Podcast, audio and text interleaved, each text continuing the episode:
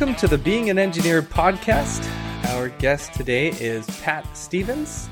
Uh, Pat began his career as a product development engineer at Gore and then worked at several other medical device companies, including Boston Scientific and Medtronic. I think a few of us have heard of those companies.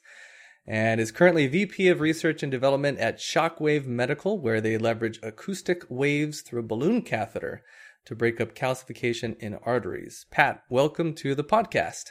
Thank you very much, Aaron. It's a pleasure to be here. All right. So uh, you have um, a, a, pretty lengthy career already, 25 years and going. Um, and there are a lot of questions that I want to ask you about experiences you've had as an engineer. But before we get into that, I thought we'd start with something really simple, and that is why did you decide to become an engineer? You know, uh, I was just thinking about that in preparation for, for our talk today.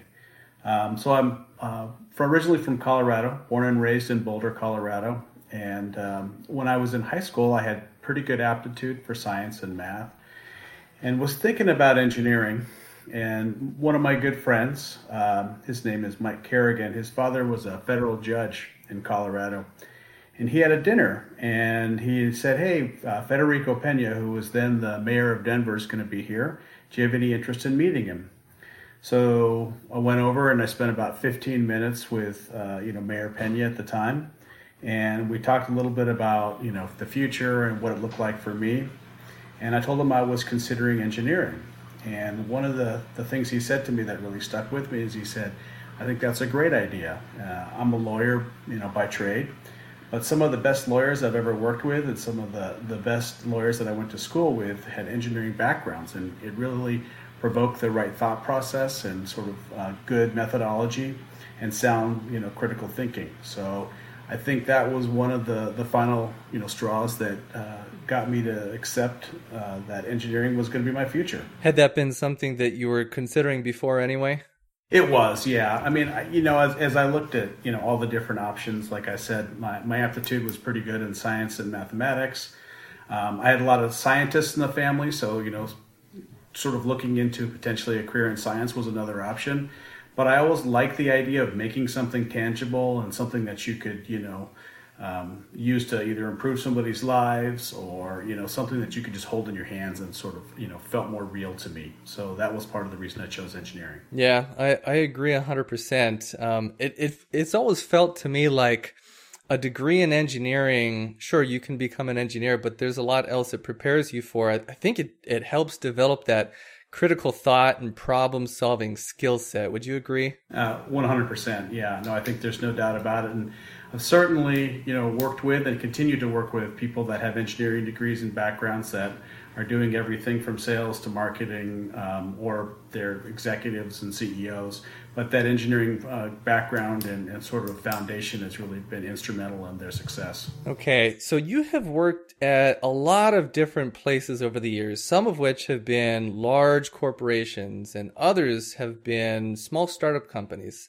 Uh, I was wondering if you could share what have been some of the key differences that you've experienced working at, you know, an established corporation versus a new startup uh, uh, environment. Yeah. Well, I mean, I think there are some some key differences. I mean, one of the things that I've always looked for, uh, whether it's in a big company or a small company, is um, an environment where I feel like when I go in in the morning, uh, I make a difference. And if for whatever reason I'm ill that day and I can't make it into the office, that you know my work content is missed and my contribution is missed. Um, I think for larger companies, sometimes your your role might be smaller. Um, you're sort of a, a relatively small person in a relatively large pool. Um, but that doesn't mean you can't make a big difference and a big contribution. And whether it's Medtronic or Boston Scientific, I believe that's true. Um, when you're at a startup environment, there is a certain sort of energy and um, almost a survival instinct that kicks in because you know every day you know you're burning a little bit of money every day you're sort of you know how far can we go before we've got to take that next round of financing or we've got to go out and, and basically go on the road and, and look for, for more money and so that really does breed some, you know, pretty creative solutions to problems. Uh, it, it gives everyone a, a, really strong sense of urgency. And in that sense, it's, it's been kind of fun to do the, the startup world.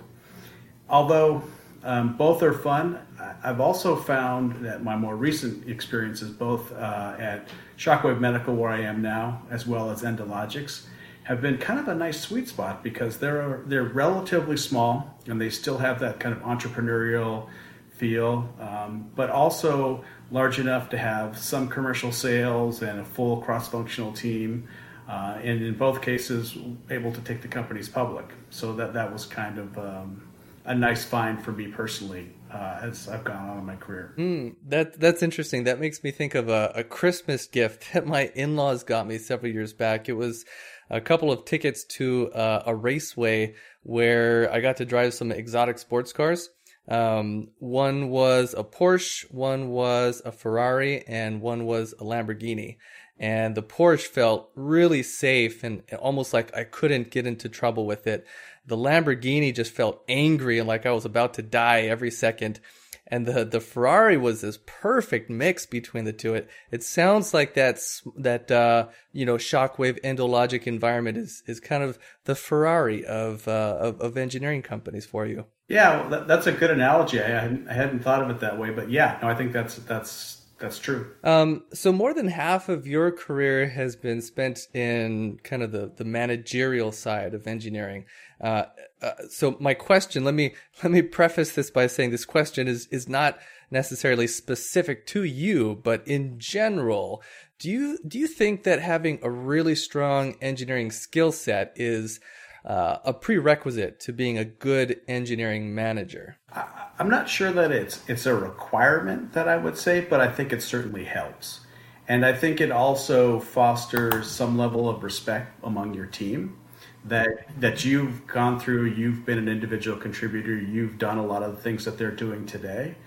Um, so so I would say I would certainly um, you know be an advocate for anyone who said hey, I'm going to want to go into engineering management kind of longer term in my career to spend at least some portion of their career as an individual contributor to make sure they know exactly what's required to be a good individual contributor. Okay, fair enough. A tangent to that question Have you seen um, uh, any evidence to support the, the hypothesis that a really good engineer will make a really good engineering manager? Not necessarily. I mean, there are certainly you know some outstanding engineers um, which have difficulty mentoring and difficulty kind of working as engineering managers, and and there's no doubt that nobody's going to do it exactly like you do it. So if your expectation is that you're going to sort of create clones along the way and they're going to basically pick up and do exactly everything exactly the way you do it, that's just not going to be the case. So you have to get comfortable that you can mentor, you can guide, you can direct people, you can give them sort of the right set of requirements. And the expectation that you've given them everything needed and empowered them to get their job done, I think that's the key to being a good engineering manager. And that is not necessarily ingrained in all engineers. So, speaking of being a good engineering manager, what uh, can you share some strategies that, that you have found useful in keeping your team focused on uh, key objectives, whatever it is they're supposed to be focusing on? Yeah, I mean, I think there's there's several different ways to do that, right? I mean, I think you want to make sure that their individual incentives are aligned with that. So, you know, at the beginning of the year, you want to make sure you set the goals and objectives up for your team so that they're incentivized to complete everything that you want to in the right order. So they have more incentive for things that are more important for the organization or more important for the research and development department, and they have less incentive for others. I think you do want to allow for a little bit of freedom and flexibility because otherwise, I think that their job feels a little stagnant to them. So I think you, you need to create that balance in order to keep some motivation as well but I think the incentives are really the key. I'm glad you brought that up because that was another question that I wanted to ask is uh, that balance I agree it has to exist. How do you find where that balance is? How do you give your team enough freedom to pursue, you know, uh, some creative ideas that who knows might turn into really important new innovations for the company, but not so much freedom that it distracts them from focusing on what uh, the predetermined key objectives are. Yeah, I think you just want to stay in good tune with the team. I think you want to be in constant contact with people. You know, I spend probably some portion of every week making through or walk through all the engineering laboratories, talking to all the technicians, talking to all of the, the people that are not necessarily my direct reports, but people that are in R&D and trying to get their perspective. And I think you can sense when the energy level is a little bit low, when people have been working really hard, but it's been kind of a grind. And then you can identify what are some things we can do, what are some incentives that we can have them look forward to that will be very motivational for them in the future. Whether that's potentially, you know, some uh, incentives on patents, try to get some additional disclosures, creating some ideation sessions that might be motivational for them. Sometimes uh, it could involve bringing physicians in and talking about sort of how their work and how the products that they've ultimately developed are impacting patients' lives and, and helping people. So I think you know try to keep some combination of all those things. Yeah, and and you don't get that without having one-on-one conversations with your team, do you? No, I think that's critical. I mean, I think you know you don't want to basically be the kind of engineering manager that sits in the office. So if you're not spending, you know, a fair bit of your time out talking to people in the lab, looking at things, um, looking at data, sort of um, encouraging people, but also offering up solutions. I think we're all uh, problem solvers at heart, you know, all of us that have studied engineering. So I think people really appreciate that, you know, you're willing to take the time to sit down and kind of work, you know, arm in arm with them or elbow to elbow with them and try to solve problems. Yeah, I'm curious. Do you do you actually schedule time during which you're going to be roaming around the R and D lab, having direct conversations with people, or is it a little bit more fluid, kind of just whenever you have time or whenever you feel like it's appropriate? I think it depends. You know, so you know, on a given week, you know, if I sit down on Monday morning and I look at my schedule and I and I want to make sure that um, I do spend some time doing that. If my calendar looks like it's pretty full for the week I'll definitely do a couple of different things. I'll schedule some time just to do work. So, whether that's reviewing information, reviewing documents, getting some planning together, uh, making sure that I have time to just sit down and think and do some of that work. But also, you can schedule some time to, you know, walk through the lab, to talk to people. And then there are weeks in which I'll say, you know, this is an important week. I don't think I've had spent enough time with certain key individuals, whether they're the individual contributors or my direct reports. So then I'll go off and I'll schedule some more formal one on ones for half an hour or an hour, depending on what the, the content of the topics that we're going to talk about are. I, I love hearing that you schedule blocks of time to do these things in your calendar. I, I do the same thing. Um, do you sometimes I feel like there's so much going on that all I'm doing is reacting and, and I haven't given myself any dedicated intentional time to just take a step back and think high level.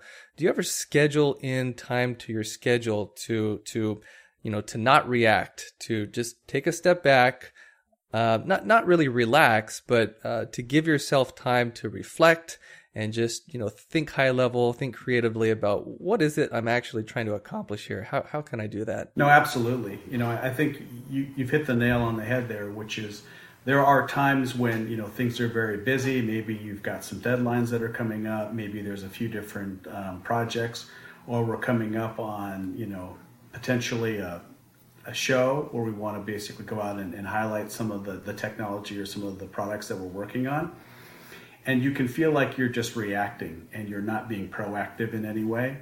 And so that is an important time, and it's an important acknowledgement that you say, okay, I need to take a step back. I probably need to critically look at my schedule and maybe identify some things that I would do on, on the average week that I can't do this week, just so I can have some time to myself, some time to think, some time to think strategically, some time to think creatively, and some time to just make sure that I'm being proactive and not just reactive. Um, okay, so you've been involved in R and D in a long time. In fact, a lot of your role titles have had R and D in them.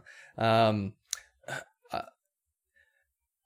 have you ever thought to yourself, "I wish I had a tool that did this"? That doesn't exist. So l- let me rephrase that to be a little bit more clear. Is is there has there ever been a tool or a piece of equipment that you've always wanted for your R and D lab, but that just doesn't exist? You know, it's interesting you say that. Um, I, I, think I'm, I'm, sure there is. You know, and I'm and I'm sure there have been times that we're we're looking for equipment.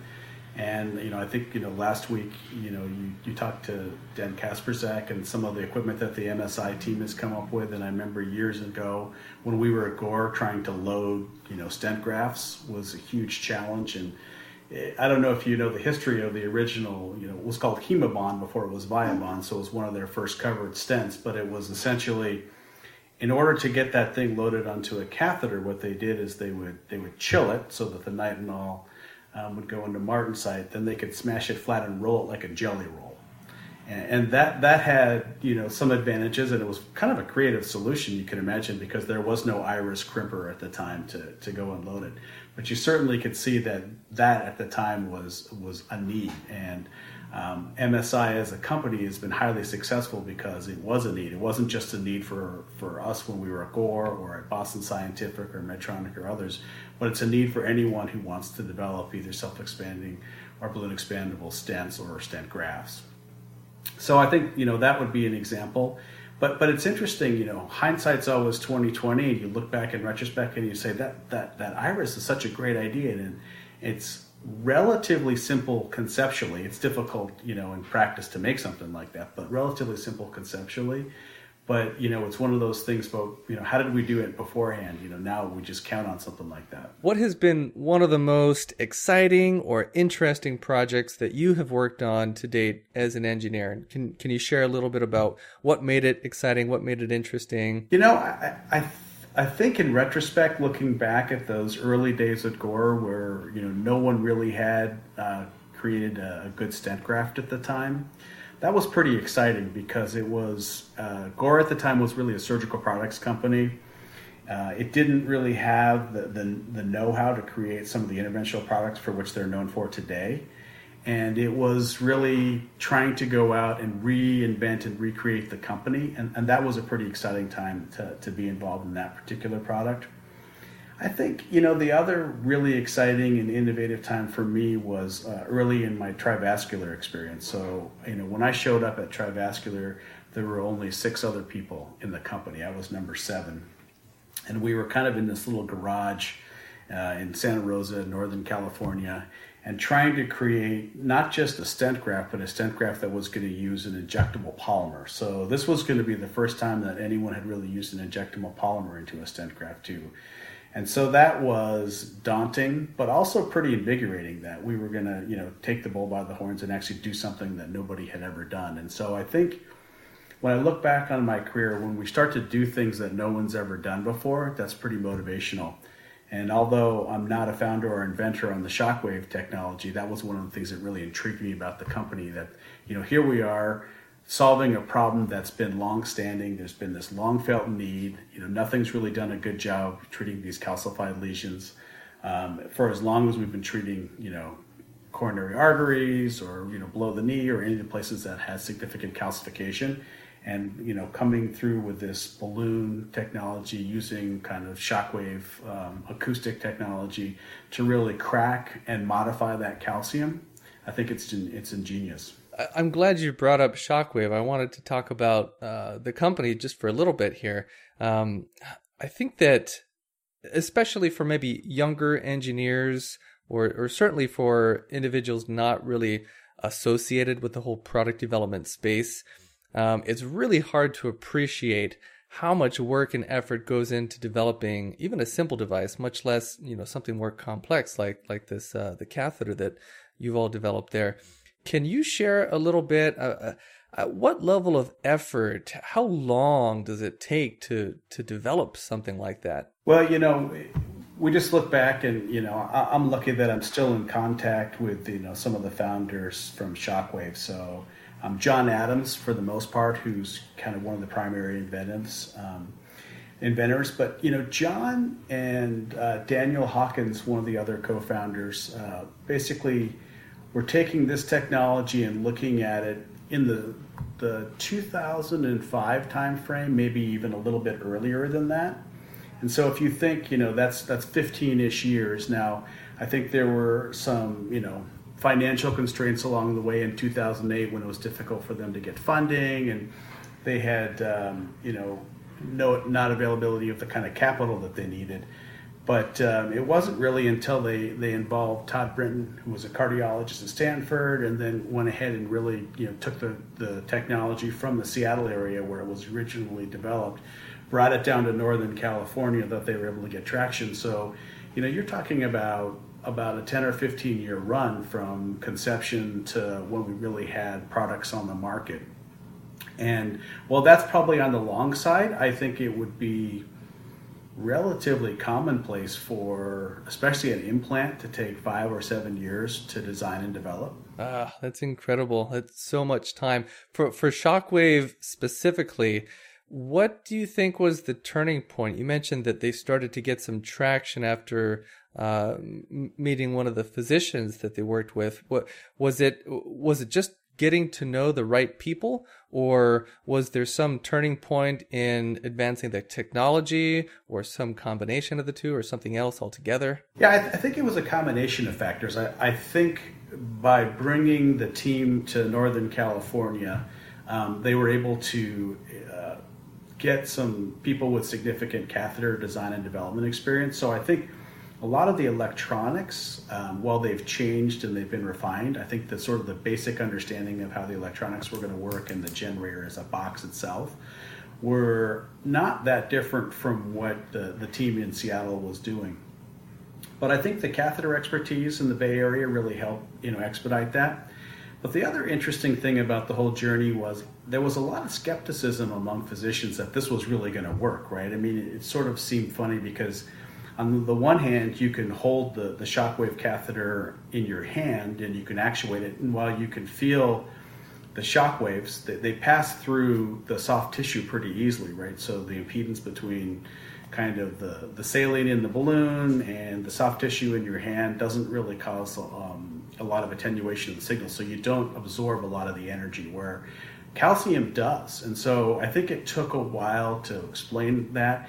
And, and then once physicians said, okay, yeah, I, I believe it's going to modify the calcium, I think there was then concern, well, are there going to be un, other unintended consequences of the technology? For example, are we going to get embolization whereby particles go downstream and we have other problems associated with this? And so I think it took a while to get some real key advocates to, to try the technology, to do some of the early clinical studies um, in order to get traction with the, with the design of the device itself. If you're holding that, that balloon in your hand and, and you push the go button, do you, do you feel it in your hand? Is it uh, enough to feel it? it? It is, yeah. I mean, you can you can feel it pulsing, right? So the the way that it works is you know the shock waves go through obviously very quickly right? So they're moving you know just slightly faster than the speed of sound. So if you feel it in your hand you'll feel sort of like this buzzing.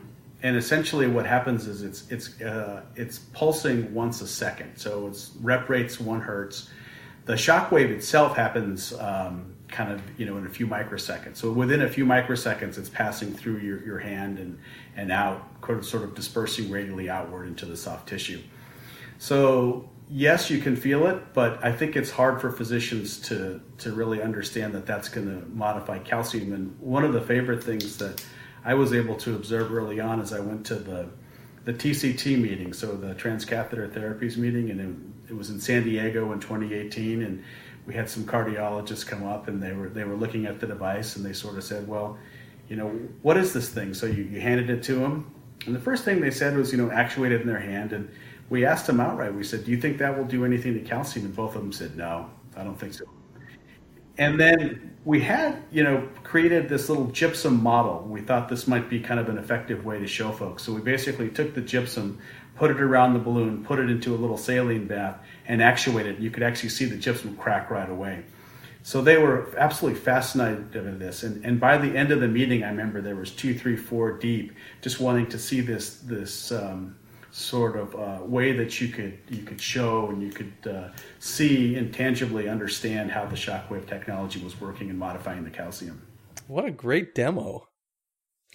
Um, does the does the shockwave technology does it work as effectively for every patient with calcium buildup, or is it is uh, does the patient need to fit kind of a specific uh, like physiological profile to be eligible for the procedure? I think it, it has some effect on virtually all calcium. And as I've learned over the last couple of years, you know, not all calcium is created equally. So some calcium is circumferential, so you can imagine it's like a ring all the way around the artery.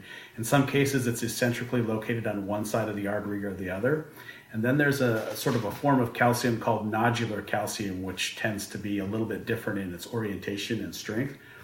And so our, our technology seems to work the best on concentric calcium. Um, it seems to work on eccentric calcium, but it takes a little bit more pulses in order to, to break up the eccentric calcium. And nodular calcium is the most difficult for it. So as as we look to continue to, to iterate on our technology and then ultimately come up with next generation catheter designs, these are the areas that we're focused in terms of how do we get better with eccentric, how do we get better with nodular calcium, how do we uh, do uh, and treat uh, calcified lesions in places that right now don't have any uh, methodology for. One of the areas that we're focused on, for example, is the aortic valve.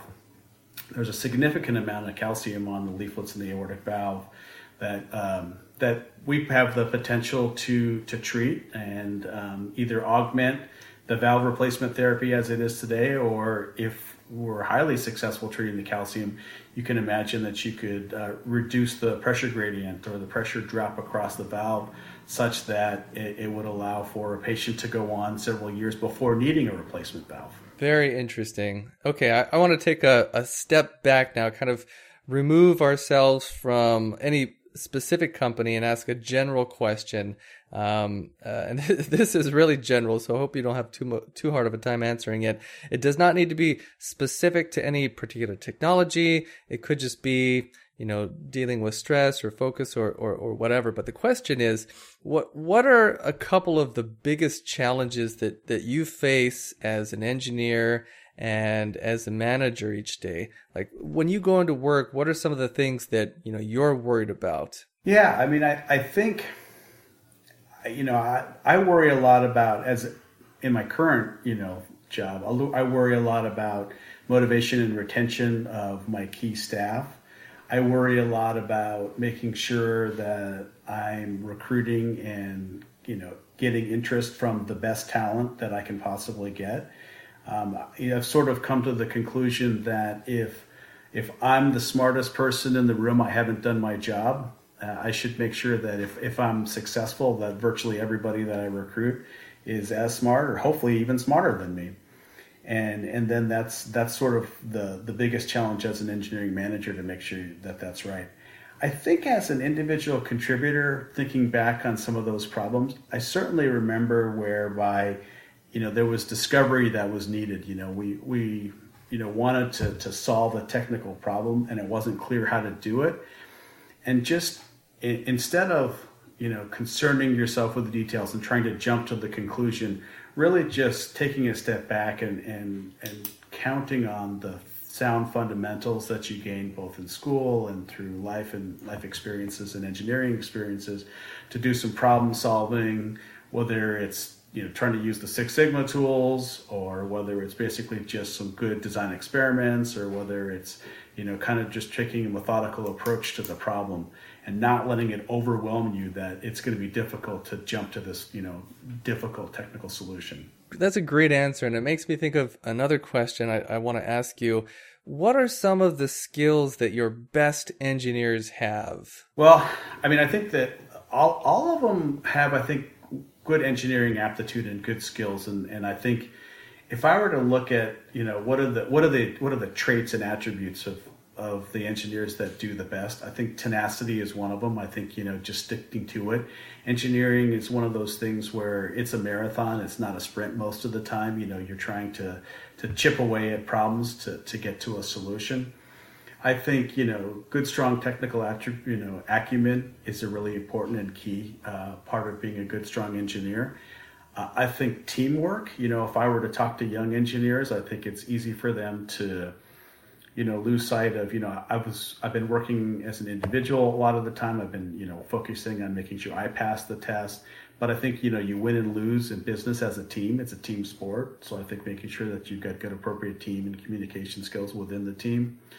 Uh, so those are the kind of attributes that I look for. So it's important, I think, for me when I look to build a team to make sure that the individual people that are going to be involved in that team are a good fit for one another. That you've kind of identified what is the culture that I'm trying to build, and as I bring people into the team, that they're going to build on that culture. Hmm. I love that answer. What What are some things that you've done to determine whether a person fits the culture you're trying to build or not?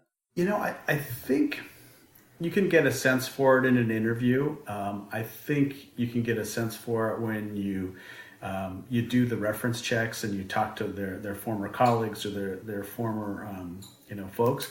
I think it's really important when you're going through and trying to identify this is a person I'm going to add to the team that you get a broad cross section of the organization to at least speak with that person before um, giving them a final offer. And then when you you you wrap up and you have a conversation about all of the different interviews and all the different topics that people talk about, you really take the time to listen to everybody in that room and really assess what you think that person's going to be a good fit or not. There's a there's a software company called Menlo Innovations. I think I may have even mentioned them on the podcast before. The uh, CEO wrote this book that was so interesting, uh, Joy Inc. It was called, but he talks about uh, evaluating new potential new employees, and one of the things that they do, which I thought was so fascinating, is he uh, he has them come in for a day and work a full day paid with one of their existing employees. And the objective and they tell the the candidate this the objective for you today is not so much to demonstrate your technical aptitude it's to make your partner look good uh, they call it the, their kindergarten skills you know show us your kindergarten skills make your partner look good and i thought what a wonderful way to evaluate potential new team members because uh, chances are most of the people you interview are going to have good technical skills, or else they wouldn't be applying for the job anyway. But I find that it's a smaller percentage of those people who are really good communicators, who know how to be a team player, are pleasant to work with, etc., etc. Anyway, I just thought that was really interesting. No, that's that's a great story. I've, I've not heard that before, but that's a that's a really interesting idea. Yeah, yeah. Okay. Um, would you share with us uh, either either a, a, major success or a major fail that you've had in your career and what lessons you learned from that one of the biggest lessons i learned and it, it was sort of um, a lesson around where i wanted to take my career and sort of how i wanted that to work is i, I spent a couple of years in biotech and i went to work for this sort of mid relatively well relatively small company in Santa Barbara, California, and we were working on basically photodynamic therapy. So you essentially activated these drugs with light. Different wavelengths of light would activate the drug. And conceptually, this is a great idea. But I think when you look at all of the steps to go ahead and get that approved, and this particular thing sort of had a device component, had a drug component. This is before the combination devices were commonplace within regulatory bodies like FDA. I think it became clear to me that, you know, that was a bigger project than someone that has a mechanical engineering background like myself is able to take on and really, you know, drive to fruition. So I, I, I think when I took a step back, I think it was identifying what are the key important things that I can contribute. Where is it that I need significant help? And I think that is that's a key, uh, and that's been with me ever since. And whether it was at Trivascular, where I had to have people report into me that were polymer chemists, and I know very little about polymer chemistry, but I can identify probably the things that I want, the attributes that I need out of the, the polymer itself, and identify people that have strong skill sets in that. Or the electrical engineering team, electrical and software slash firmware team at Shockwave Medical, very talented team, and an area that uh, I am um, not particularly savvy in. So certainly something that I count on their technical acumen for. Yeah, I, I know what you mean there. I I am terrible with uh, electronics. I took a double E class, of course, in college, and it was probably the worst class I took. So I, I can't do any. I'm not Sparky, as uh, some of my colleagues say. I'm not Sparky. Luckily, they are. Um, okay, great. Well, let's see. Uh, just just one more question for you. If if you weren't I'm sorry, I lied. I have two more questions for you. the first one if you weren't an engineer, what do you think you would be and why? That's a difficult question because I love engineering, and, and probably at this point in my life, it would be difficult for me imagining doing anything else. I, I think I probably would have fallen back and I probably would have been a scientist. I mean, I think given that that was relatively commonplace within my family, given that a lot of the people that I looked up to and respected um, were, were scientists. My grandfather worked at the National Center for Atmospheric Research. He was an atmospheric physicist. I, you know, I think I probably would have done something like that and, and felt like that would be a good way um, for, for me to go. Interesting. Okay. So it's fair to say your family had a significant influence on kind of guiding your, your technical path anyway. Yeah. And, and I think it's, it's a little bit about interest uh, and, and like all families, it's setting values. And, you know, I think as a family, you know, people sort of value, valued um, scientific thought process over, you know, business. We, we didn't have any entrepreneurs in the family. Um, I think that that's that's been an acquired taste and interest in me, and it's something I'm certainly very interested in now. Is you know business and entrepreneurial activities, but certainly had no exposure to it as a young person. Yeah, yeah, that makes sense. All right. Um, last question. Are there any tools that you can share that you've really loved using that have been uh, very beneficial and, and influential in kind of molding your career and, and developing yourself as uh, as an engineer? And i'll use the term tool fairly loosely. I mean it could be a physical tool or it could be something softer like um, you know, uh, personally, I I find uh, immense value in reading a lot of books that, that generate new ideas and things like that. So that could be considered a tool. But uh, in your own life, what what kind of tools have you found that have been very useful for you? I think there there is a certain amount whereby I've spent a little bit of time trying to go out and, and read about product development, read about best practices in terms of engineering um, spend some time trying to keep up my skill set. So I, I, think the the idea of you know trying to stay current would be one one of those tools. But but I think the other thing that I've probably spent more time on, certainly as I've gone into engineering management, is working on some of the soft skills, and certainly a work in progress, and probably always will be for me. But really trying to identify ways by which I can make other people better and I think while that sounds like a, a good idea conceptually, I think it's a difficult thing in practice to really identify and try to figure out what is it that I can do to make my team the best I can possibly be. What is it that I can make, whether it's a catheter designer or one of my my Sparkies or one of my uh, you know computer programmers better at what they do. Yeah, that's a that's a huge point. Um, something I think all of us probably work on like you said it, it's uh, always changing always evolving. It's never finished right? It's a work in progress. Yeah couldn't agree more. Well pat thank you so much for spending some time with us today and sharing your your wisdom and your insights. Um, i really appreciate you taking the time out and just uh, speaking with me and and sharing you know some of your history and background. So thank you very much. Oh you're very welcome aaron. It was my pleasure I'm Aaron Moncur, founder of Pipeline Design and Engineering. If you liked what you heard today, please leave us a positive review. It really helps other people find the show. To learn how your engineering team can leverage our team's expertise in developing turnkey custom test fixtures, automated equipment, and product design, visit us at testfixturedesign.com. Thanks for listening.